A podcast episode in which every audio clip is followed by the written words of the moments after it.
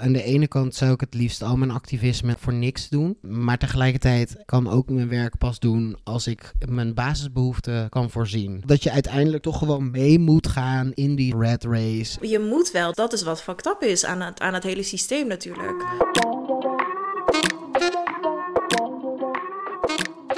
Welkom, lieve, mooie, gezellige, queer En niet queer. mensen. Mijn naam is Lau En mijn naam is Tijn. en dit is Meer dan Queer. de podcast waarin wij, twee queer en non-binaire vrienden, En collega's. kletsen over alles. En meer.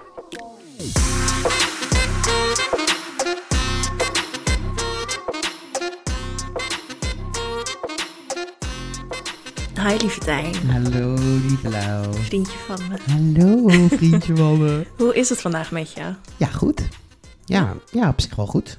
Ja, ik moet wel weer eh, een beetje wennen aan weer door met werken en zo. Ehm, Hoe bedoel je door met werken? nou, ik weet niet. Ik had toch een beetje zo'n gevoel van, eh, zeker met die feestdagen en zo, dan ben je even niet aan het werk. En blijkbaar had ik toch behoefte aan een soort vakantie of zo. Want ik moet wel weer, even, ik heb een beetje moeite met weer opstarten in het nieuwe oh ja. Ja. werkjaar, zeg maar. Dat snap ik wel. En Lau, hoe, hoe gaat het met jou dan? I'm oké. Mhm. Neutraal, laat ik het zo zeggen. Ja. Ehm, ik merk dat er op papier ben ik oké, zeg maar. Als Ja. je even alle feiten op een rijtje zet. Ik heb weinig om eh, ontevreden mee te zijn op het moment. Mhm. En toch ben ik elke dag heel erg ontevreden. Hmm. Ehm, ja, ik, ik merk vooral, het, is echt met de dag anders hoor. Dus als, bijvoorbeeld als we dit morgen zouden opnemen, zou ik misschien zeggen: Ja, het gaat fantastisch, het leven is zo mooi. Maar vandaag vind ik het leven niet zo mooi. Ja. En ik, ik merk gewoon dat het elke dag zo'n struggle is om dingen gedaan te krijgen. Terwijl in de zomer, ja, hebben we het toch weer over die winterdepressie. Maar in de zomer, dan, dan word ik wakker en dan is het natuurlijk heel vroeg op licht. En dan kan ik niet wachten om naar buiten te gaan. En dan, dan ben ik gewoon echt op zoek naar redenen van, oh, ik wil naar buiten. Dus Ja. wie, wie wil mee, weet je wel. En nu eh, word ik wakker en heb ik drie uur nodig om zeg maar een beetje motivatie erin in, in te krijgen. En ja, het duurt allemaal wat langer. I feel this Ja. so much. Ja, nou ja, wat ik zeg met opstartprobleem. Ik heb het ook. Ik ben gewoon eigenlijk de hele ochtend bezig met uitstellen van Ja. opstarten. Ik wil eigenlijk het liefst gewoon in bed blijven, series kijken, onder een dekentje. Ehm, dus inderdaad, jezelf motiveren om dingen te gaan doen is echt... mm, het, het vraagt een hoop energie. Ja, en wat ik ook wel heb, en dat heb ik eigenlijk, eh, dat sluit ook wel een beetje aan op het thema waar we het vandaag over gaan hebben. Maar sinds ik voor mezelf werk en dus ook 100% verantwoordelijk ben voor mijn eigen inkomen, word ik elke dag wakker met stress, soort van. En de ene dag is het erger dan de andere dag. Maar de laatste dagen is dat dus best wel weer heftig, dat ik echt best wel paniekerig wakker word. En het eerste wat ik dan doe in de ochtend is gewoon mijn mailtjes checken, mijn appjes checken. En dan ben ik vervolgens getriggerd omdat weet ik veel, iemand eh, waar ik een klus voor moet doen, mij heeft geappt. Terwijl ik echt denk, waarom app je me? Lijkt dat daar is mijn WhatsApp niet voor. Weet je, gewoon allemaal dat soort, zo word ik dan wakker. En that's not great. Ja, ik sluit me hier ook weer wederom Ja, Het is ook like, aan de ene kant vind ik de vrijheid en de flexibiliteit van ZZP'er zijn super fijn. Want inderdaad, ik kan zelf bepalen wanneer ik werk, ook buiten werktijden. Want soms kan ik gewoon in de avond ineens een heerlijke motivatie hebben en dan kan ik echt flink aan de slag. Mm. Dus het is heerlijk dat je inderdaad zelf kan bepalen. Maar tegelijkertijd, daardoor denken mensen ook dat je altijd bereikbaar bent en altijd open bent voor. oh, dat vind ik best lastig. Ik ook. En ik vind het ook heel. Ik ben toch iemand die het liefst het meteen aanpakt zodat ik er van af ben. Ja, maar ja. soms stapelt het zich ook op en dan, Mm. ja, dan wordt het even te ja, ingewikkeld. Ja, ja, hoe ik dat dus doe, is dat ik lees altijd wel iets zodra het binnenkomt. Ja. Dus of het een mailtje is, of een WhatsAppje of een DM. Ik ook, maar ik reageer niet meteen. En dan zet ik hem op ongelezen, waardoor mijn mailbox altijd wel, zeg maar, dan heb ik bijvoorbeeld. Ik, ik hou mijn mailbox heel goed bij, hè? Maar Ja, dan ik heb ik bijvoorbeeld tien mails ongelezen en dan weet ik dat zijn allemaal mails waar ik nog wat mee moet. En dan Ja. soms dan, dan kan ik er dagen niet naar kijken. Ja, En ik zit dus nu ook, eh, nou ja, ik zal ook even mijn, mijn staat vandaag omschrijven. Jij bent nu al een, nou ja, anderhalf uur of zo bij mij, eh, bij mij thuis zitten we vandaag. Alles stort in. ik heb ook letterlijk in de notities vandaag gezet van, hm, hoe was mijn week? Instortings. ja. En het is, het is een soort van representatie van hoe het bij mij intern ook gaat. Weet je, de schilderijen flikkeren van de muur. En zo vreselijk. Maar zo voel ik me dus ook. Dus, ehm, Maar it's tegelijkertijd hebben we wel net weer twee stoelen in elkaar gezet. Dus jij hebt mentaal geholpen. Als in, ik mocht twee stoelen in elkaar Ja, zetten. is zo lief. Stijn kwam hier aan met een bosje bloemen. En ik zei al van, oh nee, niet doen. Ik ben al zo labiel vandaag.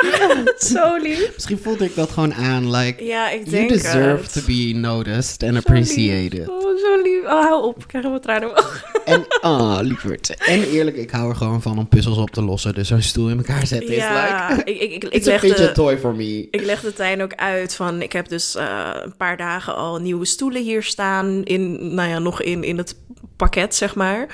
En dat had ik zo graag willen uitpakken voordat Henk kwam. En dat lukte niet. En alles, alles ging gewoon moeilijk vandaag. wat, wat ik al zei, instortings. En dan is het zo lief als iemand je bloemetjes geeft en even je stoelen in elkaar zet. Zo schattig. Ik moest trouwens net in mijn hoofd heel hard lachen, want ik was ook aan het luisteren. Maar ik dacht dat je zei... In plaats van hen, dacht ik dat je zei Henk. Dus ik dacht... en Henk kwam langs of zo. Ik dacht, ik zat in mijn hoofd echt zo... Imagine. ja, imagine. Henk kwam langs. Nu heet ik ineens Henk. Eh, Tijn blijft Henk. Ja, zullen we die er gewoon in houden? Ja, absoluut. Henk. blijft Henk. Ja. Ja, maar goed, dus een beetje, een beetje labiel, maar ik kan ook wel lachen. En weet je, het is ook allemaal wel weer niet zo zwaar of zo. En ik had laatst ook een story hierover over geplaatst van... eh, is winter depression kicking your ass as well, or is it just me? En toen best wel wat gesprekken gehad met mensen, dus via Instagram. En toen trok ik ook wel de conclusie van... weet je, misschien moeten we er ook gewoon oké mee zijn... dat dit dan niet jouw seizoen is of zo. ja, ja, ja, zeker. Dus en eigenlijk ook moet- milder zijn voor elkaar. Ja, ja, ja. En eigenlijk was dat dus voor, voor mijzelf echt zo'n goede reminder van... ik moet mijn weken dus ook eigenlijk daarop inrichten. Ja. Dus in de winter moet ik gewoon niet tig projecten tegelijk gaan doen... zoals ik nu aan het doen ben. Want dat, dat hou je niet vol. Nope. Want ik heb alleen maar zin om in bed te liggen... en te wachten tot de lente er is. dus... Ja. Dat is mijn levensles eh, deze week. Ja. Maar eh, verder, verder ben ik wel oké. Zeg maar op papier ben ik oké. Alleen Ja. intern eh, Minder. flikkeren de schilderijen. Van de muur.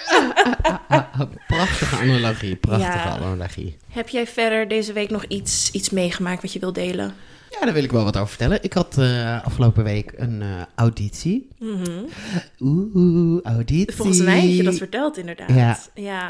Ik was dus echt zo ontzettend zenuwachtig. Hmm. Maar goed, ik had het idee dat het op zich wel redelijk ging.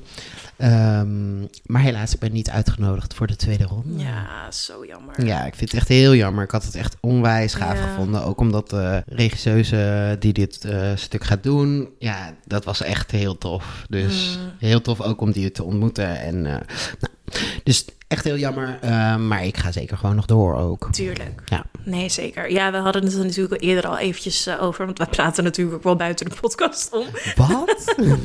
How dare we? Nou, soms als ik dus... Wij editen de afleveringen natuurlijk zelf. En als ik het dan terugluister, dan denk ik soms wel van... Oh, ik reageer zo lauw soms op dingen die jij zegt. Maar dat is omdat ik het natuurlijk al weet.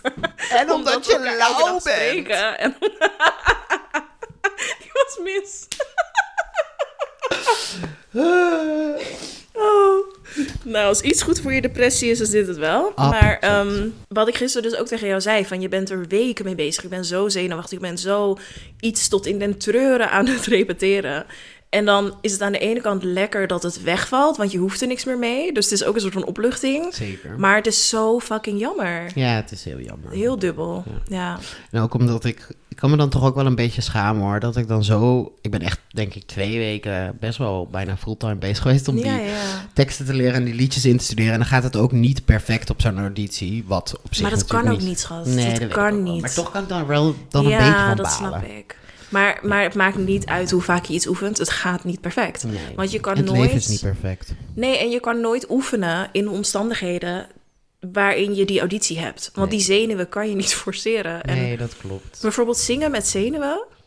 Nou, dat ging ook het meest mis. I could never. Ja, en ik vind dat dus ook echt... Ik, ben, ik heb sowieso echt al een beetje een eh, zangangst. Dus Oh ja? Ja, ja, best wel. Oh. Ja.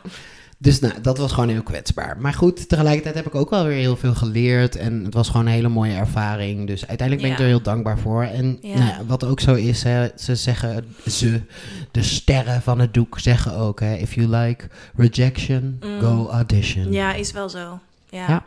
Maar goed, weet je, je kan natuurlijk tegen jezelf zeggen van... oh ja, en ik ben dankbaar en bla bla. Maar het is ook oké om er gewoon even van te balen. Hè? Oh, maar dat weet ik ook wel Ja, hoor. Ik kon daarom. even janken, ja. Ja. ja. Want soms hebben we ook wel de neiging om, om er een soort van positieve draai aan te geven. Dat ik denk, nee, maar het mag ook gewoon even kut zijn. En je mag ook gewoon even erom huilen en balen. Mhm. Zeker. En dan weer beseffen van. I'm a bad bitch and I got this. Ja. Ja.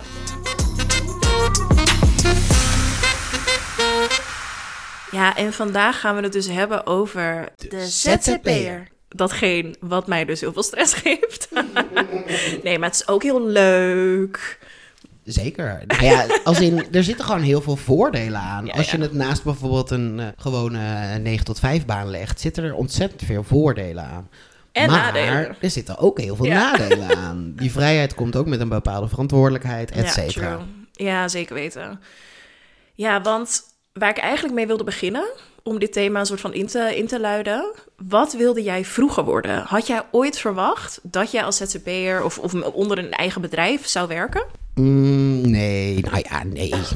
Ik bedoel, ik weet wel dat ik altijd een hekel heb gehad aan werken onder een baas. Werk. Nee, nee, ik hield echt heel erg... Nee, ik hou van werken. Ja. Ehm, ik, ik, ja, ik wilde vroeger van alles worden. Als in, eh, heel vroeger wilde ik clown worden Mm.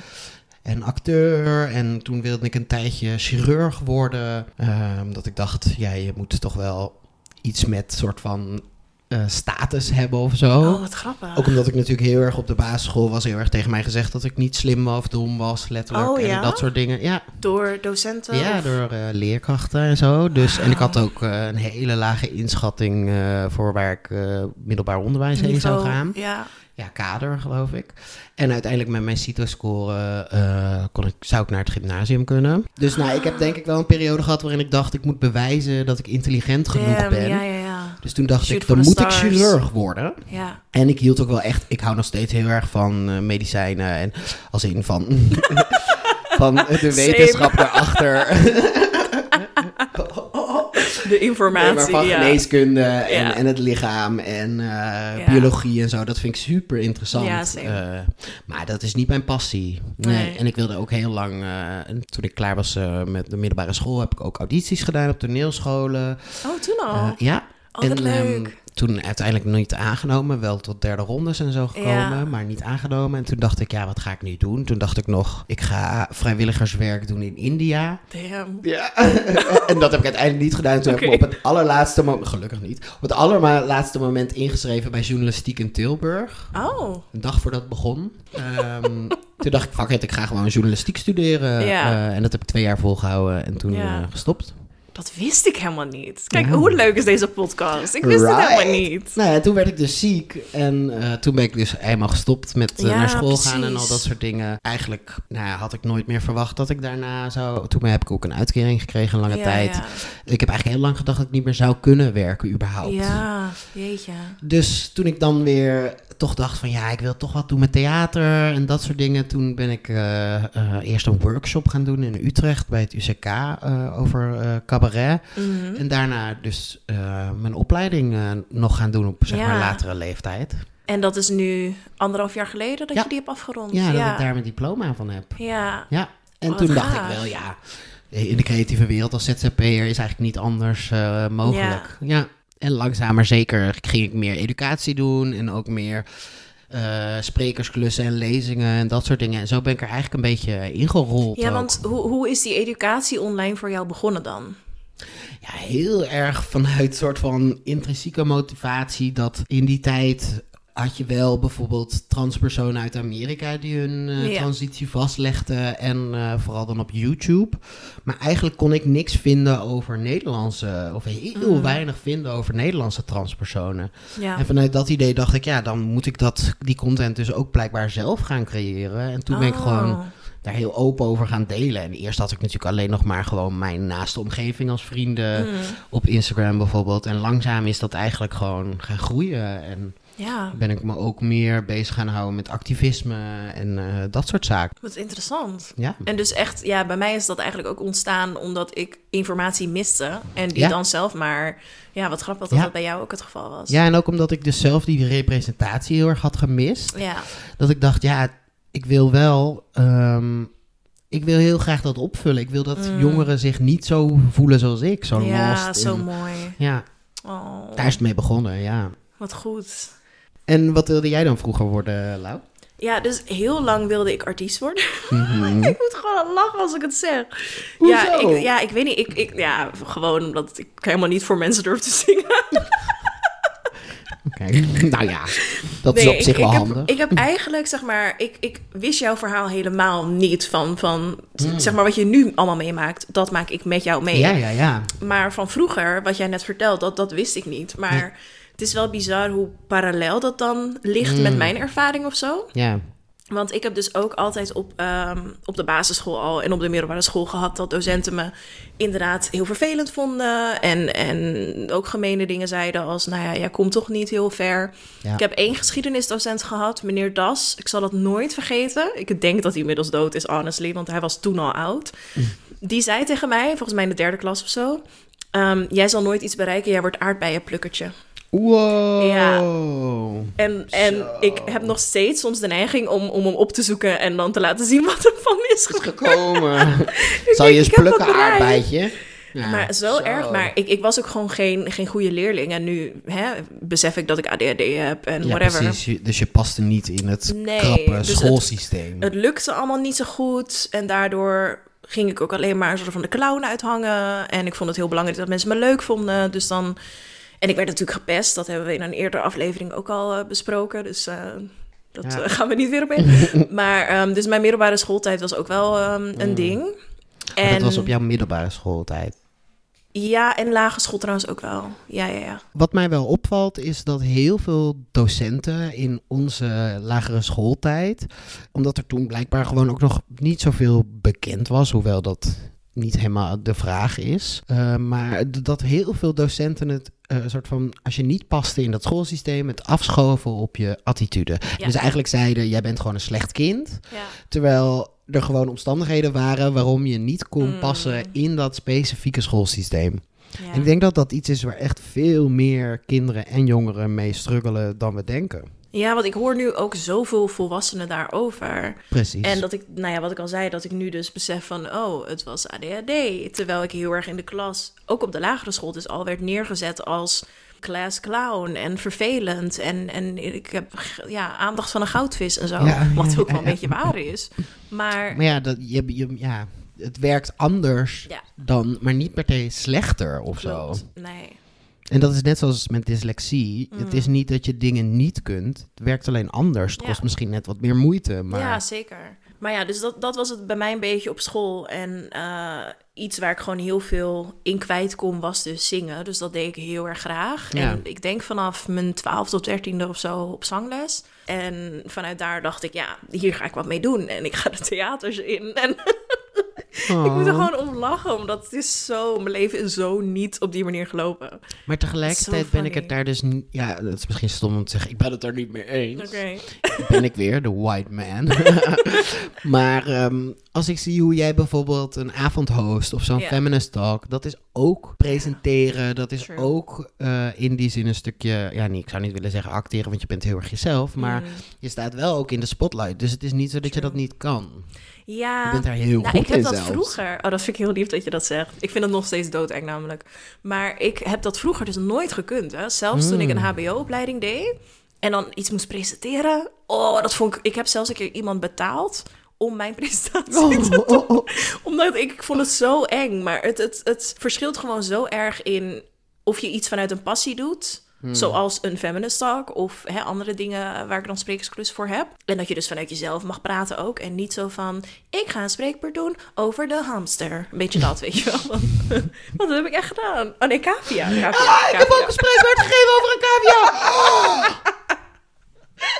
Ik had ook cavia's. Had jij ook cavia's? ja. Oh my god. Kan je het geluid van een cavia nadoen? Ja. Doe het. Ik kan het ook. Tenminste, ik kon het voor mijn transitie. Oh my god, ik Oh. Maar mijn vader was die fucking cavia de hele dag aan het opfokken. Dan ging hij zo op de bank zitten en dan wordt dat best. Hij is heel oud geworden, echt acht of zo. Oh my god, dat is Ja, heel, heel oud. oud. Voor een cavia Hoe heet jouw cavia? Snoopy. Ah, Ja. Lief. ja. Ja. Rest Wel een eerste cavia die heette Bruintje. Die was Oh. bruin. Eh, en dat was echt net een kat, want die sprong dan zo... Hadden we een groot soort kussen voor het Mm. hok. En dan sprong, dan sprong die zo uit zijn hok en dan riep hij Oh. rond door de huiskamer. En dan Oh, lag hij op onze rug als, die, eh, als we tv lagen te kijken bijvoorbeeld. Oh, En dan rende hij weer terug naar zijn hokje als hij moest poepen of plassen. Ja. En dan deed hij dat in zijn dat hok. En dan ging hij er weer uit en dan rondlopen. Oh nee, en- die eh, kreeg toch wel te weinig aandacht Oh, ook. ja. Die. Nou, die, die laatste bij ons ook hoor. Toen Ja. hadden we ze echt niet meer moeten doen. En ik heb één keer een. eh, dit gaat helemaal niet over de ZZP'er, maar het is wel leuk. Eh, ik heb één keer een cavia gehad. eh, en die kregen we. En die was helemaal leuk en gezond, klein. En die noemde ik Schurfie. En zeven weken later was hij dood. Want toen had hij schurft. Nee. Ja. You're making it up. nee, nee, nee. Dit is echt waar. En dat wist jij niet. Nee. Erg hè? Oh, en ik voelde me zo schuldig. You Ik dacht, him. ik dacht Mm. Ik heb schuld. hem schurft gegeven. Mhm. Maar dat heb ik hem niet gegeven. Door hem een naam te geven. Ja, precies. Door hem schurft te noemen. Ja. Schurfie. Oh, ja. Ja. Maar goed, weer een parallel, hè? Ja, cavia's. Maar nee, oké, even rewind. Sorry. Ik wilde dus heel graag zingen. Heb ik, ook, ik heb ook wel ehm, auditie gedaan, ook voor de Herman Brood Academie. Volgens Oh, mij wat was ik toen 17. Hmm. Ja. Maar voor de mensen die het niet weten, ik ben eh, bijna volledig doof aan één oor. Ehm, en dat is dus op mijn zestiende gewoon plots gebeurd. En Wow. waarschijnlijk heeft het te maken met mijn auto-immuunziekte. Maar het is nooit echt een soort van 100% zekerheid eh, gegeven. Hmm. Ehm, maar van een of ander moment verloor ik dus gewoon bijna de helft van mijn gehoor. En toen moest ik opnieuw leren zingen op mijn zestiende. Ja. Het was vreselijk. Ik weet nog één keer dat ik, ehm, zeg maar, onze familie eh, zitten best wel veel mensen die, die houden van zingen. Ehm, en dan met een verjaardag of zo, dan komt de karaoke set erbij, de zanginstallatie. En dan gaat iedereen wat zingen en dat is superleuk. Wat leuk. Maar ik weet nog dat ik toen ook op zo'n familiefeest zat of zo, op een verjaardag. En dat mijn nicht heel graag een liedje met mij wilde zingen. En ik wist al van, schat, het klinkt nergens meer naar. Like, ik kan geen toon meer houden, ik kan mezelf niet horen, dus ik ga niet zingen. En iedereen had zoiets, kom op Lau, weet je, ga, ga lekker zingen. En toen was ik aan het zingen. En toen begon mijn vader gewoon te huilen, omdat mijn hele stem weg was. Hij, hij voelde, ik zal dat nooit vergeten. Hij kon me niet aankijken, hij keek maar de hele tijd weg van ons optredentje. En hij was zo, zo gekwetst. Hij, dat was de eerste keer dat hij besefte van... damn, je hoort jezelf echt niet meer. En toen heb ik compleet... Ja, gezellig verhaal dit. Maar Nee, nou ja. toen heb ik compleet opnieuw moeten leren zingen. En daar nog meer liefde in gevonden eigenlijk. Hmm. Ehm, en toen heb ik dus een jaar later auditie gedaan. En toen had ik ook best wel weer... Ja, een soort van mijn stem terug. En het lukte wel weer en zo. Ik kon wel toon houden. Het is qua zuiverheid nooit meer geworden wat het was toen ik tiener was. Hmm. Want ja, ik hoor mezelf nog steeds niet heel goed, weet je wel. Ehm, dus meer, meer onzuiverheden en dat soort dingen. Maar toen ben ik dus ook niet aangenomen. Toen had ik auditie gedaan. En toen, eh, wat ik nu compleet snap. Want ze zeiden ook van, joh, je hebt echt wel een leuke stem. Maar we missen gewoon een stukje karakter en een soort van star power. En ik was echt zo'n grijs muisje. En Ja, ja, like, ja. ja, het is helemaal oké dat dat toen niks is geworden. Ik heb het toen ook na één auditie gelijk opgegeven. Ja? Oh, Ik ben echt geen doorzetter. Nou, daar sluit ik me ook niet bij aan. Maar misschien in dit dacht je. Maar het is ook wel weer, herken, ook weer herkenbaar, like Ja. parallel. Want toen ik net na de middelbare school, toen ik 17 was, eh, auditie ging doen bij de toneelscholen. Ja, toen was ik ook nog zo aan het zoeken met mezelf. En ik was totaal mezelf niet. Ik dacht namelijk, ik moet daar komen als een, me- als een, mei- een meisje meisje. Dus ik had mezelf helemaal zo Oh. vermeiselijkt. Want ik dacht, ja, als ik als mezelf kom, dan zitten ze daar, daar zitten ze niet op te wachten. Er is helemaal geen plek voor lesbische, um, queer eh, Ja. meiden, wat ik toen nog was. Dus ik was helemaal zoals poppetje. Nou, en ik voelde me totaal niet Totaal ongemakkelijk. niet En toen moest ik een scène spelen met een jongen, eh, eh, dat ik verliefd was. En ik was ook nog heel erg eh, door mijn trauma geraakt. Dus dat ging natuurlijk voor geen Nee, meter. Dus nee, ik snapte, nee. ik was wel door naar de volgende ronde. Maar Ja, ik voelde me Oh. daar zo nog niet op mijn plek. Ja. ja, wat bizar. ja. Ja, nou ja, en, en daarna, sorry, we hebben nu wel heel lang over onze hele loopbaan. Maar daarna eh, was ik er dus van overtuigd dat ik paleontoloog wilde worden. Mm. Ook al ging het op school niet goed, weet ik niet hoe ik dacht dat ik dat ooit. Ik bedoel, als ik het zou willen, zou ik het natuurlijk, hè. Mhm. You can do anything you set your mind to. Maar ik heb net aan mijn HAVO gehaald, zeven jaar over gedaan. En toen naar Amsterdam verhuisd. En toen dus aardrijkskunde gaan studeren. Vandaar al deze nerdy boeken om, om ons heen. Ja, heel leuk. Allemaal geologie en Ja, ja, evolutie. ja. Vind ik nog steeds heel interessant. Mm. Maar ik heb dus een tijdje geda- gedacht van, oh, dan ga ik dat doen. Totdat ik besefte van, oh, maar ik ben heel sociaal en creatief. En Mm. misschien moet ik mezelf niet in zo'n beroep gaan forceren of zo. Want ik, Ja. ja. Dus ik ben heel blij dat ik dat toen toch niet eh, heb gedaan. En dat dat een hobby is gebleken. Mhm. Ehm, mediaopleiding gedaan, eh, social media werk gedaan als ZZP'er, eh, content maken voor anderen, strategieën opstellen, Instagram accounts beheren, dat soort dingen. En vanuit daar dus mijn eigen platform opgestart. Eigenlijk vanuit precies dezelfde intentie als dat van jou. Mm. Er was gewoon bepaalde informatie waar ik behoefte aan had, die was er niet. En ik dacht van, ik, ik ben nu op een veel latere leeftijd achter bepaalde dingen gekomen. En ik wil eigenlijk eh, jongere mensen en ook gewoon mensen wel van mijn leeftijd of ouder, die informatie gunnen op een toegankelijke manier. Mm. Ehm, ik dacht, als ik gewoon sneller praat, dan zijn we er sneller. Sneller doorheen. Eh. Nou ja, ik ben ook super interested. Het is zo grappig dat we elkaar dus al best wel lang kennen, maar dit soort dingen dan niet Stom, van elkaar weten. Ook Ja. zoveel overeenkomsten. Ja, en dat platform van mij, dat is nu bijna vier jaar geleden. Oh ja, dat met wilde ik net vragen. Hoe lang, eh, wanneer Ja. ben je Feminist Platform gestart? 2020, tijdens corona. Want ik Hmm. zat thuis en En, en daarvoor werkte je al als ZZP'er? nee. Toen Nee, zat je ben- in loondienst bij dat mediabedrijf, zeg maar. Ja, Ja, ja. dat mediabedrijf, klopt. Ja. Ja. ja, nou zo noemen we het. Ik weet, niet, ik weet volgens mij zelf niet eens wel. Tappa. Oh, Ja. nee, dat wist ik dus Oh. niet. Nou ja, bij deze. Het Ja, daar, media- daar heb, ik, heb, ik, heb ik gewerkt inderdaad. Ja, oh, eh, tijdens, tijdens mijn mediaopleiding. Ja. En toen inderdaad eerst gaan ZZP'en als content creator Mhm. en, en social media manager, dat soort dingen. En ook tekstschrijver trouwens. En vanuit daar mijn eigen platform. En zeg maar die sprekersklussen en evenementen. Het is allemaal zo organisch gegaan. Het Ja. is niet dat ik jaren geleden dacht van... Oh, ik wil rond kunnen komen van podcasten en Spreken. spreken. Overigens, ja. van podcasten komen we niet rond, hoor. Nee, maar goed. I'm Dit manifesting, oké? I am manifesting right now. Eh, I get it, I get it. Ja. Eh, Oké, dus, dus je, eh, je werkt nu ongeveer als eh, vier jaar als ZZP'er bij dit. eh, ja, ja, en jij? Ik ben... eigenlijk eh, al, ja. En jij? Hoe lang ben jij ZZP'er? Eh, eh, 1 januari eh, was mijn eh, eerste jaar ZZP eh, Mm. afgerond. Ja, ja. En ik deed natuurlijk daarvoor wel al eh, naast mijn studie gewoon eh, sprekersklussen en zo. Eh, Ja. Alleen toen was ik niet eh, ingeschreven als ZZP'er.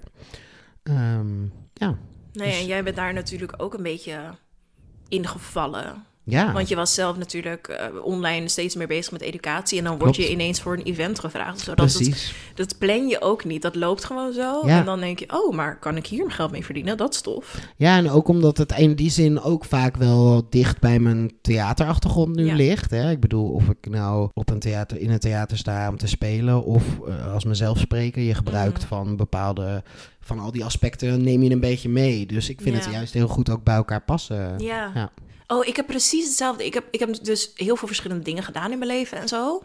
Ehm, en nou ja, wat, je- wat je al zei, eh, zo dan, nou ja, het was bij mij iets minder theater, het was iets meer zang. Ehm, maar inderdaad, dat optreden, dat verleden en, en mijn mediaopleiding, social media en zo. Dat ik denk, oh, het komt wel allemaal echt samen in wat ik nu doe. Nu doe. Somehow. Het is zo vreemd, Ja. maar ook zo tof. Mooi hè? Ja, dat is Ja. heel gaaf. Ja, en ehm, wat vind jij nou eh, het fijne aan ZZP'er zijn tegenover bijvoorbeeld in loondienst zijn? Ehm, ja, de vrijheid. Dat is Mhm. echt iets, zeg maar, als ik dagelijks iets moet verzinnen van, oh, waar ben ik vandaag dankbaar voor, is dat altijd nummer één. Ja, Gewoon de vrijheid om ehm, te, te werken wanneer ik wil, maar dus ook op te staan wanneer ik wil, naar bed te gaan wanneer ik wil. Dat is voor mij ontzettend veel waard.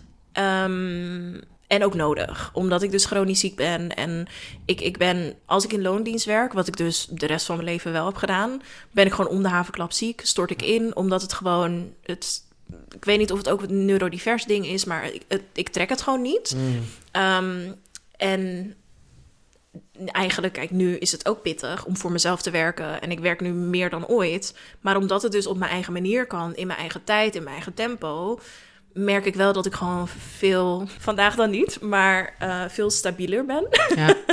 eh, in hoe ik me voel en, en mijn gezondheid en zo. Mm. Ehm, dus ik denk dat vrijheid staat bij mij wel eh, echt op nummer één. Ja. Ja. en bij jou? Ehm, het allerfijnst vind ik mijn eigen baas zijn. Dus inderdaad, Mm. wat jij zegt, eh, eh, zelf kunnen indelen, de flexibiliteit, dat ik daarmee ook rekening kan houden met mijn eigen belastbaarheid. Ik vind het, wat ik ook echt heel erg leuk daaraan vind, is dat eh, geen één werkdag hetzelfde is. Nee, ik doe zoveel verschillende dingen met Maar kan, zoveel... maar kan je eens vertellen, hoe, hoe verdien jij je geld? Wat voor ZZP'er ben jij? Want misschien beseffen mensen dat niet. Ehm, ja, oh my god, hoe ga je dat goed rond? Eh, hoe ga je dat goed? eh, ik denk dat het voornamelijk zich eh, naast dus creatief als in acteren, vind regisseren en dat soort dingen ook heel leuk. Dat doe ik nog niet zo heel veel, maar Mm. creatieve ontwikkeling, dat soort dingen en educatie, dat zijn eigenlijk een beetje de twee main richtingen waar mijn ZZP-schap zich op richt. Ja. Ehm, dus ja, wat voor dingen moet je dan aan denken? Van eh, spelen in performances en voorstellingen als in korte films, eh, maar ook eh, sprekersklussen, panels, workshops geven. Lezingen geven, mm, gastlessen geven, ja, Ja. van alles en nog wat Ja, eigenlijk. precies. Ja. Ja, ik, ik krijg die, va- die vraag heel erg vaak. Van, Ja, wat, wat, doe, je, nou eigenlijk? Ja. ik denk, ik doe heel veel. Van alles. Maar ik, ik snap dat, dat als je zeg maar niet bekend bent in dat wereldje of zo, of als, als creatieve ZZP'er, dat je dan ook denkt, ja, maar wat doe je dan de hele dag? Nou, en soms doe ik ook natuurlijk, want nu noemde ik heel veel dingen die soort van voor de schermen of meer zichtbaar dingen. Mm. Maar ik doe ook, ook wel eens productie. Ja. eh, of weet je wel, meer maatschappelijk georiënteerde werkzaamheden. ja. Kan heel klein zijn. Ik heb niet zo lang geleden bijvoorbeeld gewerkt bij een kerstmarkt voor nieuwkomers. Ja, dus ja, dat zijn allemaal zoveel verschillende Ja. dingen. Dat vind ik echt ook wel een groot voordeel. En wat je het meeste doet, is gewoon thuis zelf werken om die dingen voor te bereiden of om zulke opdrachten binnen te halen, om Klopt. je social media te onderhouden, Ehm, dat soort dingen. Ja. Nou, je hebt niet zes sprekersklussen per week natuurlijk. Nee, nee, zeker niet. Nee, nee, nee. Dat, dat, dat Nee, want ik heb soms verwachten mensen wel eens dat ik denk, nee. Nee, zeker niet. En je moet er ook zelf wel achteraan. Dus je moet wel ook een beetje actief netwerken. Mm. Het, het- ja, in die zin ook het werven van werk. Je moet wel ook zichtbaar blijven Ja. eh, in die zin. Ja. En wat vind jij nou, zeg maar, we hebben nu besproken wat we het, het tofst vinden aan voor jezelf werken. Wat, wat zijn de nadelen? Wat zijn vervelende dingen waar je tegenaan loopt? Want hier hebben we het privé best Heel wel vaak over. Ja, nou allereerst. brandlos. Ja, allereerst vind ik eh, het feit dat, nou, dat heeft ook wel een beetje te maken met ons vakgebied, denk ik. Hè, met eh, een soort van de ervaringsdeskundigheid die we bijvoorbeeld brengen, dat dat vaak onderschat wordt. Dus Mm. dat dat niet naar waarde wordt ingeschat. Dus eh, nou, financieel vind ik het echt lastig. Ik vind het ook heel lastig dat ik. Ik vind het heel leuk om op al die creatieve dingen te focussen. Maar om dat zelfstandig te kunnen doen, moet je soms ook hele zakelijke gesprekken hebben. Ja. En dat vind ik echt heel moeilijk. Dat moet je ook gewoon echt leren. Ja, Ja. nou ja, mezelf bijvoorbeeld naar waarde inschatten. Mm. Ehm, eh, dat, dat vind ik lastig. Eh, genoeg geld vragen dus voor jezelf en voor je werk. Ja. Vind ik echt heel lastig. Ehm, en dat is denk ik wel voor mij het grootste nadeel. En dat het dus wel, je hebt niet 9 tot 5. Dus soms zit ik Mm. ook gewoon, ja, of ik heb, ben tot laat, tot eh, s s'nachts in aan het werk. Zeker. Of eh, ik, ik moet reizen naar god mag weten waar. Ja. Dus je bent wel gewoon, het is wel ook instabiel in die zin. Ja, Ja, ja, en je hebt soms 100%. ook maanden waarin je niks hebt, waarin er gewoon geen werk is. En dan is dat echt wel soms beangstigend. En hoe ga ik het nu redden? Ja. Ja, dat, dat, dat vind ik ook, denk ik, het engste aan. Mm. Ook omdat wij eh, allebei wel in dat schuitje hebben gezeten van shit, ik heb nu niks en er komt de komende weken ook gewoon niks aan. Wat, wat moet ik nu? Ehm, en dan zou je denken van ja, maar je kan toch een buffer opbouwen, je kan sparen. Ja, maar als je al jaren financieel de ruimte niet hebt om geld apart te zetten, Ja. zoals ik had. Het gaat nu de laatste maanden gaat het, gaat het eh, gewoon goed. Ja. Maar eh, pff, vorige zomer, wat zielig hoor. Ja, nou ja, we hebben samen daarin ook eh, Ja. gezeten. Ik moet ook zeggen, ik zit nu ook echt goed als in... eh, ik heb nu ook natuurlijk na mijn eerste jaar ook berekend wat ik heb verdiend. En ik ben echt, mm, ben echt super trots op Ja, mezelf dat ik dat eh, heb kunnen Ja. doen. Dus ja. Ja, en ik heb ook, ik denk dat de mensen dat helemaal niet weten. Ik heb ook twee dagen in de week een bijbaantje. Ja. Of tenminste, bijbaantje klinkt alsof ik 13 ben. maar ehm, ik vind het trouwens heel. Sorry, ik- ADD, ik ben helemaal afgeleid. Want we zitten dus bij mij thuis. Maar dus ik kan vanaf mijn plek naar buiten kijken. en het wordt buiten langzaam donker. Maar wij zitten dus in heel veel licht. Dus mensen die langslopen kijken allemaal naar boven van... Huh? Wat gebeurt hier? Twee van die podcasters voor ja. me. Maar wat ik nou daarvoor? Oh, wat stom. Daarom moet je mij niet voor een raam zetten, want ik raak zo afgeleid. Oh, dat ik twee dagen in de week. Ja, Oh ja. ja ehm, nee, want ik, wat, wat jij al zei, sommige maanden valt het gewoon heel erg tegen. En dan is het heel erg fijn om een soort van buffer te hebben als je die hebt opgebouwd. Of om dus iets van stabiliteit te hebben. Dus nu, op dit moment, ehm, heb ik twee dagen in de week een, eh, een, een job die ik gewoon lekker thuis kan doen. Dus gewoon computerwerk en eh, heel goed combineren met, met nou ja, alles wat ik, wat ik als ZZP'er doe. Dat is natuurlijk ook niet ideaal, want ik wil niet in loondienst werken. En het liefst zou ik daar stoppen. Maar het is wel echt een heel fijn bedrijf en fijn werk. Dat ik denk van, joh, dit hou ik ook nog wel even vol. Ja. Ehm, maar dat moeten mensen dus ook niet vergissen, zich ook niet in vergissen dat er zijn ook genoeg ZZP'ers die gewoon niet kunnen rondkomen van wat zij als ZZP'er verdienen. Of dat nog niet aandurven, zoals ik, en, en er toch nog iets bij, iets bij hebben of zo. Wat ook wel, denk ik, iets is wat mensen vergeten. Dat als jij mij betaalt, Ja. eh, dat ik daarvan bijvoorbeeld ook mijn pensioen moet opbouwen. Dat ik dat zelf moet doen. Tenminste, ja, ik ben daar dus nog niet aan begonnen. Mm. Nee, omdat same. dat kan ik niet apart zetten. Nee. Maar dus dat je ook wel beseft dat het anders, dat je andere bedragen moet bieden Mm. dan als je iemand in loondienst inhuurt. Omdat ja, Ja. iemand moet gewoon echt alles Ja. daarvan betalen. Ja, en, en ik merk ook wel, eh, ik moet zeggen, mijn omgeving is, is daar nu wel in veranderd hoor. Maar de eerste paar sprekersklussen die ik deed, als mensen dan hoorden wat ik daarvoor vroeg of wat ik daarvoor betaald kreeg, was het al, oh nou, lekker hoor, jij loopt lekker binnen. Ja. Ik denk, ja, maar ik heb er niet drie per week of zo. Nee. En, en er komt zoveel meer bij kijken. En het is inderdaad jarenlange training, jarenlange ervaring, eh, levenservaring ook. Soms dan, dan moet je ergens op een podium gaan zitten en over je diepste trauma gaan vertellen. Ja. En ik kies ervoor om dat te doen, maar er mag wel wat tegenover staan. Ja, nou ja, het is ook een expertise in die zin. En dat mag wel gezien worden Ja. ook. Ja, en nou ja, wat wij volgens mij ook alle twee wel heel erg doen, is altijd eh, een soort afweging maken tussen maatschappelijk belang Mm. eh, tegenover vergoeding. Dus ik vraag bijvoorbeeld bij maatschappelijke organisaties hele andere bedragen dan bij commerciële Oh, organisaties. zeker. Ja, ja. Ja. Ja, dat, daar hou ik ook wel rekening mee. Ik moet zeggen dat ik dat nog niet zo lang doe hoor. Maar ik ben op een gegeven moment wel gaan inzien van... oh, dit is een hele grote commerciële partij. En dat gaan we dan dus even niet doen voor 100 euro. Nee, precies. Terwijl ik voor een maatschappelijke organisatie die, waarvan ik ook weet dat ze zelf weinig budget hebben of Ja. zelfs eh, werken met vrijwilligers, dan ga ik niet dezelfde prijzen vragen als Nee, bij een eh, zeker commercieel bedrijf. Nee, en ik denk dat wij ook allebei genoeg onbetaald werk hebben gedaan. Weet je? En doen. En doen. Nou, ik, ik moet eerlijk zeggen dat ik het eigenlijk niet meer doe hoor. Tenzij eh, het echt... Oh. ja, ik, ik heb daar gewoon... Ik ben al zo labiel. dat ik gewoon... Ik kan, er, ik kan er nu... Op dit moment lukt het me gewoon niet om onbetaald werk te doen. Nee, ja, maar Ah. eigenlijk ook niet. Maar ja, ik doe het nog steeds wel. Maar is dat dan bijvoorbeeld omdat het iets... Een soort van grassroots organization is? Of mensen die je kent? Of ja, wat is de doorslaggevende factor bij jou? Ja, en dat ik dan ook het maatschappelijk belang gewoon zo groot vind. Mm. En ook bijvoorbeeld, eh, waar ik nu dan ineens aan moet denken, bijvoorbeeld ook, ik krijg nou ja, best wel regelmatig berichtjes van mensen via Instagram bijvoorbeeld. eh, ja. En om advies vragen of eh, resources vragen. Dat is natuurlijk ook. Labor. ja, Ja, ja, ja. 100%. en ik vind het toch altijd ook lastig hoor. Want aan de ene kant zou ik het liefst al mijn activisme en al mijn werk voor niks doen. Tuurlijk.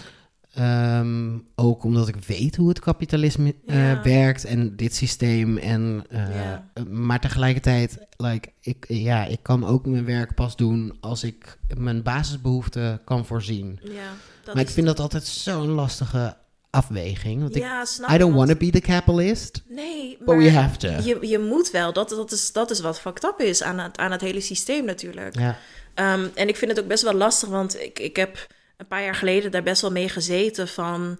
Oh, maar als ik dus evenementen doe, mag ik daar dan wel geld voor vragen? En mag ik wel geld verdienen aan mijn activisme? Mm.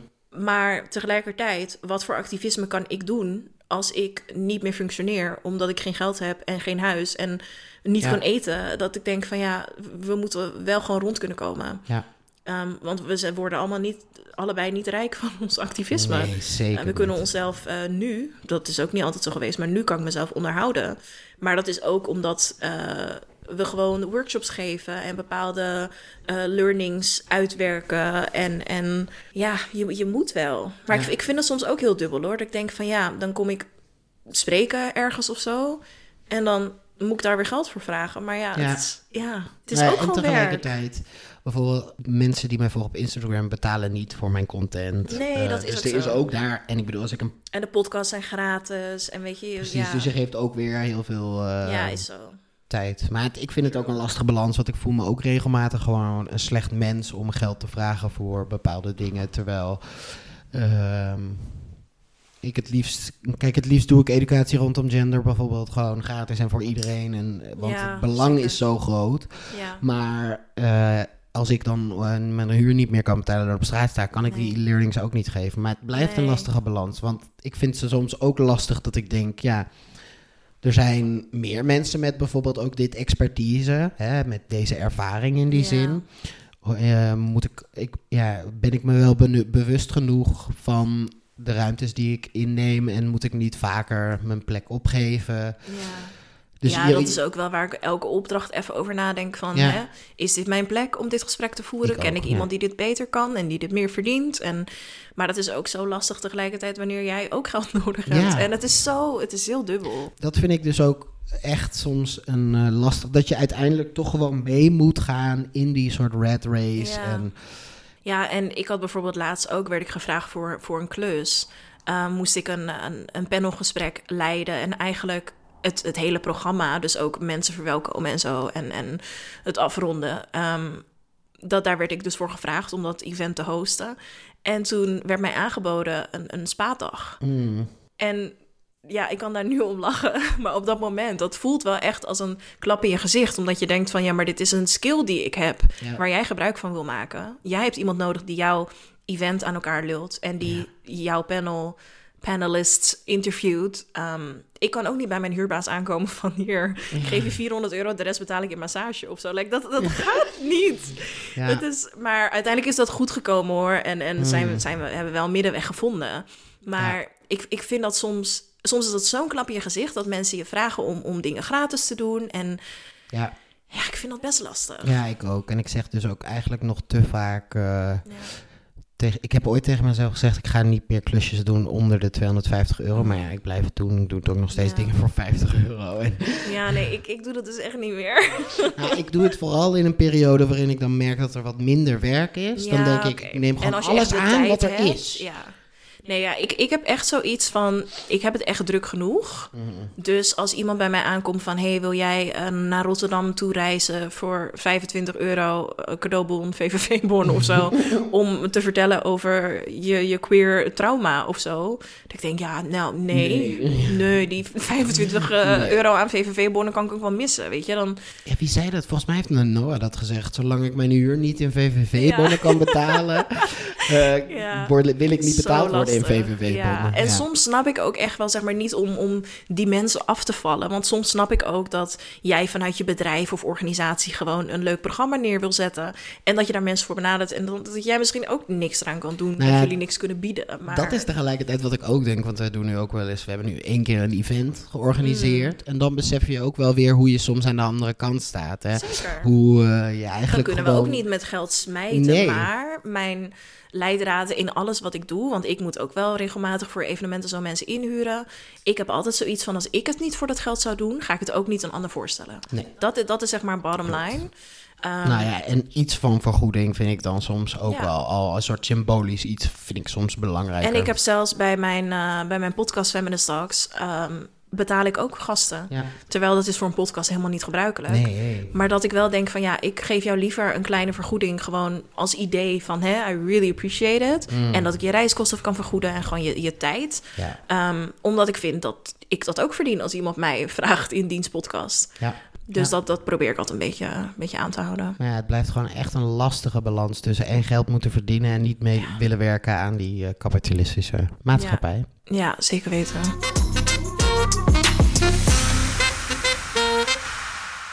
Laten we eens kijken wat, voor, wat mensen eigenlijk willen weten over ons eh, ZZP'ers. Want elke week eh, krijgen wij eh, vragen en Mhm. opmerkingen en uitroepen over het thema. Ja. En ook dit keer hebben jullie weer van alles ingestuurd. Dus ehm, eh, zal ik gewoon de eerste maar voorlezen? Ja, mag ik, mag ik je heel veel onderbreken? Ja? Want ik wil wel even tegen de luisteraar zeggen dat het zo ontzettend leuk en lief is. De berichten die jullie sturen. En ik, ik had laatst bijvoorbeeld een DM over het feit dat ik natuurlijk mijn muur nog steeds moet schilderen. en dat ik denk van, oh my god, maar jij begint hier nu over omdat je de podcast hebt geluisterd. En ik vind het allemaal zo leuk. Ja. En ook gewoon die interactie is zo fijn via Instagram. En dat jullie ons, ons helemaal vol, vol spammen met vragen en zo. Ik vind het zo leuk, dus dat wilde ik even... Ja. Ja, het is echt zo bijzonder ook dat we nu Heel. luisteraars hebben. het is en zo raar. Maar hoe het is lief ook, alle mensen zijn. Het is, we zijn net begonnen. Dus Ja. Mhm. het is ook nog een heel klein clubje, wat ook zo leuk en exclusief voelt. Mhm. Een soort van onder onsje of zo. Ja, dus ik vind dat zo leuk. Maar dat, dat moest ik even delen. Ja. Super queer. Ja. maar laten we inderdaad eens duiken in de vragen van deze week. Zal ik die eerste voorlezen? Waar halen jullie je meeste klussen binnen? ja, ik denk dat is heel specifiek aan, aan wat jij doet natuurlijk. Maak jij content voor mensen? Hè? Werk je als social media manager? Of werk je als spreker zoals wij? Of ben je fotograaf? Ik denk dat dat enorm verschilt. Ja, maar volgens mij is dit toch ook gewoon een persoonlijke vraag aan ons. Van, haal jij erg... Want Oh, ik, ik ging gelijk niet- in adviesmodus. Nee, want ik denk alleen maar... Ik krijg niet van één plek Nee, heel veel klussen. Het is echt elke keer weer nieuw. Ehm, hoe mensen Ja. aan je komen, zeg maar. Ja? Ja, ja. ik denk als al- toen ik contentwerk deed en de social media en zo, toen zat ik in heel veel van die Facebookgroepen ja, en daar haalde ik heel veel klussen uit. Ehm, nu met Feminist is het toch voornamelijk bij mij via Instagram. ja. Ehm, en dat mensen naar aanleiding van mijn Instagram een mailtje sturen of een mailtje sturen naar Studio Stoofpot. Ja, precies. Van dat Ik wilde denk- ik noemen. Van Ja, Studio Stoofpot is waar wij, tenminste waar ik nu niet misschien de meeste klussen vandaan krijg, maar wel eh, de, De grootste. de grootste en de wel. leukste. Ja. Oh, nou, niet de leukste misschien, maar wel. wel hele, Hele leuke- mooie kansen. Ja, zeker. en hele ja, dus dat is heel fijn dat je, dat je iets van een soort van agency hebt. En het is zo fijn dat zij dan de zakelijke kant doen. Ja. Oh my god. Dus ja, ik zou zeggen een bureau dan toch maar. Ja, een bureau, maar ook gewoon zeg maar je Instagram of je website waar je Ja. voor kiest. Dat, dat is natuurlijk jouw portfolio. Ja. En zo, zo zie ik het ook wel. Dat, ja, dat heeft tijd nodig natuurlijk om daar, daar iets op te bouwen. Maar dat, Ja. dat is best waardevol. Ja. En ik wil het niet zeggen, maar netwerken. Ja, dat wilde ik nog ook noemen. LinkedIn is daarin ook al goed. Ja, ja, Ja. daar ben ik echt nog niet zo goed in. Nee, ik ook nog niet hoor. Maar, Maar- als ik het dan doe, dan werkt het wel goed. Ja, Ja. ja. en gewoon naar, naar evenementen gaan en zo. Bijvoorbeeld een, een netwerk, iets voor mij. Mm. Wat ik dus echt niet doe, want ik zit altijd thuis. Maar bijvoorbeeld naar een evenement gaan... wat enigszins lijkt op de evenementen die ik ook zelf doe. Want daar komen ongeveer dezelfde mensen en zo. En ja, gewoon je gezicht laten zien. Ja, eens. Je, ze- je moet mensen eigenlijk doodgooien met jou. En maak kaartjes. Visitekaartjes. Sorry, ik ben hier zo trots op. Tijn, laat even, die Even, visitekaartjes zien aan de camera. Zo trots op. Oh, wat top. Ja. Ja. en de volgende vraag is afgekeurd zijn en ZZP'er willen worden. Hoe doe je dat? Ja, ik denk dat dat echt even een te technische vraag Ja, is. Dat, ik vind zeg ik ook heel moeilijk om te zeggen. eh, UWV en belastingtechnisch zou ik echt niet weten hoe dat zit. Ik heb wel het idee dat daar eh, vanuit de gemeente misschien of vanuit eh, het UWV wel hulp voor is. Want ik Ja, ja, geloof ook dat er bijvoorbeeld voor, tenminste ik heb een tijdje dus een bijstandsuitkering gehad en dat je Mhm. wel een soort van manier hebt om over te stappen naar ofwel ondernemerschap ofwel werk, zeg maar. Ja, dus precies. ik zou vooral even bij, eh, bij de instanties waar je, eh, eh, waar je mee te maken hebt informeren. Ja. Ja. Ja. Ja. Ja. ik weet wel dat als je bijvoorbeeld een, een uitkering hebt, er zitten ook wel allemaal addertjes onder het gras. Want als jij dus een uitkering krijgt, misschien is dat niet wanneer je bent afgekeurd, maar als je dan dus voor jezelf begint, word je wel weer gekort met al het geld wat je verdient op je uitkering. Ja. Of heb je er geen recht op? Nou, het is allemaal ingewikkeld. Dus wij, ik denk niet dat wij de mensen zijn om daar echt Nee. info Antwoord op te geven.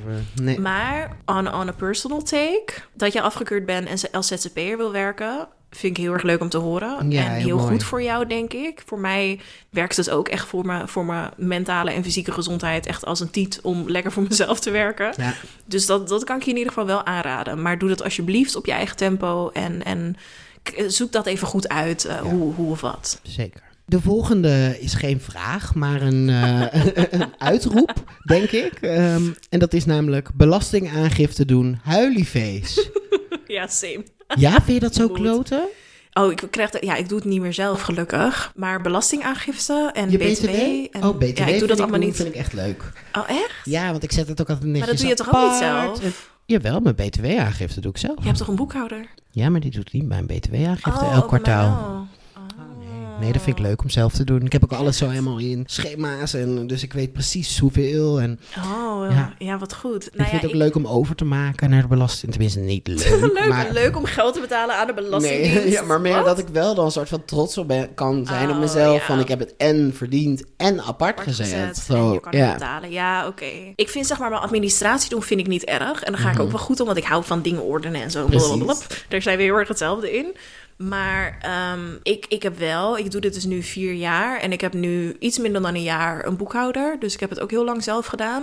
Ik kreeg er zo stress van. Ik ben zo bang dat ik dingen verkeerd doe. Ook. Ja, met mijn BTW en zo. En, Oh, dat heb ik vooral bij die eindbelasting. Want die Ja. BTW-aangifte is niet zo heel veel. Je moet maar een paar dingetjes invullen. En, eh, maar die eindbelasting, eh, dat ga ik wel doen met mijn boekhouder, ja. Ja, ja, dat is. eh, ik heb het ook ehm, volgens mij één of twee keer met mijn zwager gedaan. Oh, ja. Die werkt voor de Belastingdienst. Dus ik dacht, nou, die, die kan Die dat zal wel. het wel weten. Dus dat is, dat is super fijn. Maar ik, Ja. oh, ik vind dat zo overwhelming. Ja. En daar ben je echt niet alleen in. Zeg maar de persoon die dit instuurde. Want ik, ik ken niemand die daar wel blij van wordt. ja.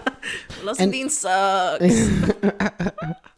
En eigenlijk sluit dat ook wel weer aan op die der- vierde, zijn het, is het al, vierde. Mm. Deze persoon zegt, ik ben slecht in administratie, Mm. tussen haakjes ADHD. ik moet eigenlijk iemand inhuren, maar geen budget. Tips?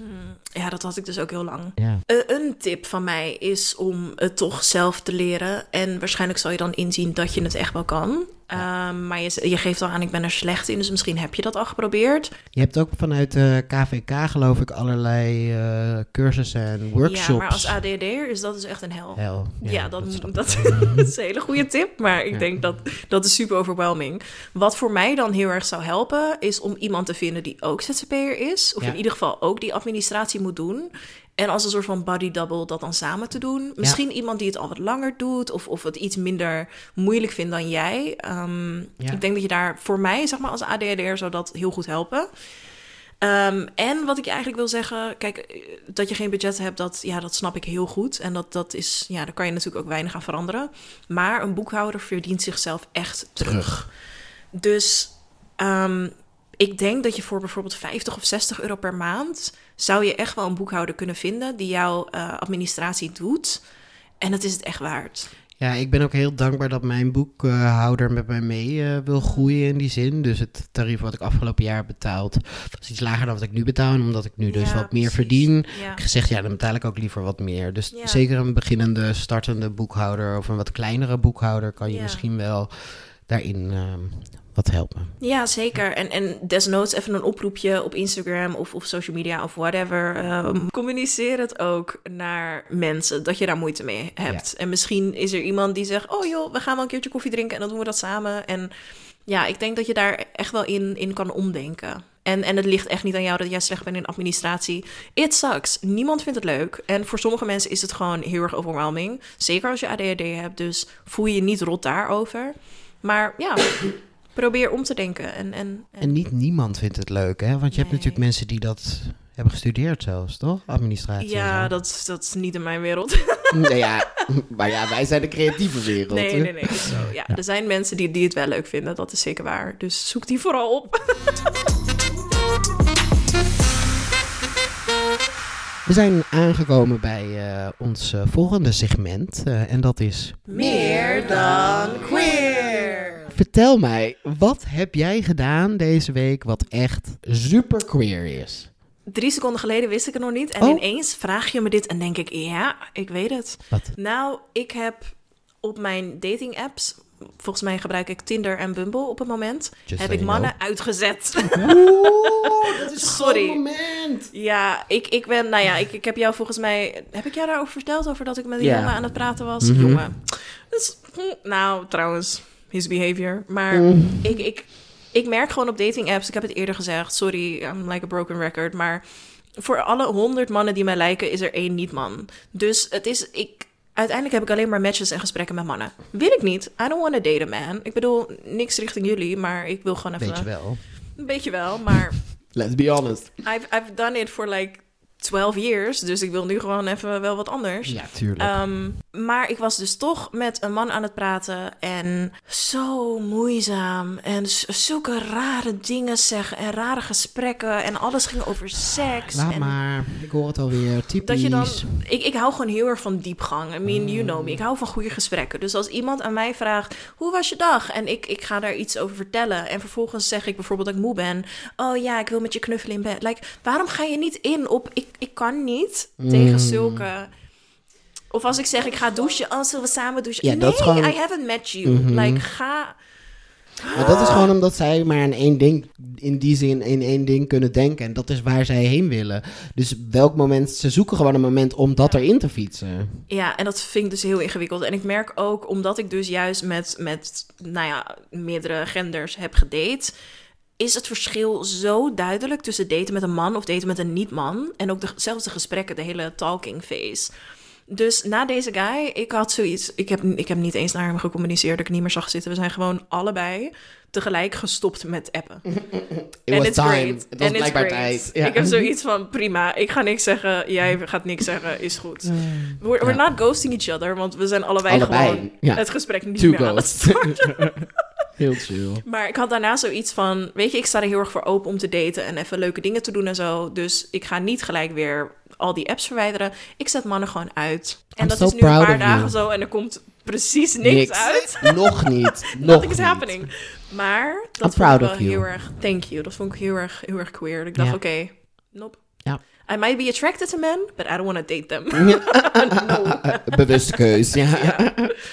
Ja. Leuk. En jij, wat is jouw eh, Ja. meer dan queer? Nou, wat ik volgens tenminste, ja, ik vind dat denk ik wel heel erg meer dan queer. Ehm, ik had eh, mijn kledingkast uitgezocht en Mm. dus allemaal kleren die ik dan eigenlijk niet meer draag of die ik niet meer lekker vind zitten of niet meer passen. Eh, die verzamel ik dan allemaal en dan ehm, laat ik al mijn queer eh, medevrienden eh daar tussendoor zoeken en Oh, iets uithalen. had je gisteren die broek. Ja. Jij zei gisteren met zo'n broek van, oh, wil jij deze? En ik dacht ook, waar komt die ineens vandaan? Maar nu, nu snap ik. Ja. Ah, oké. Ja, Ja, dat, eh, nou, dat vind ik volgens mij, dat is wel best wel queer, absoluut. toch? Ja. Maar ook echt wel heel, heel cute.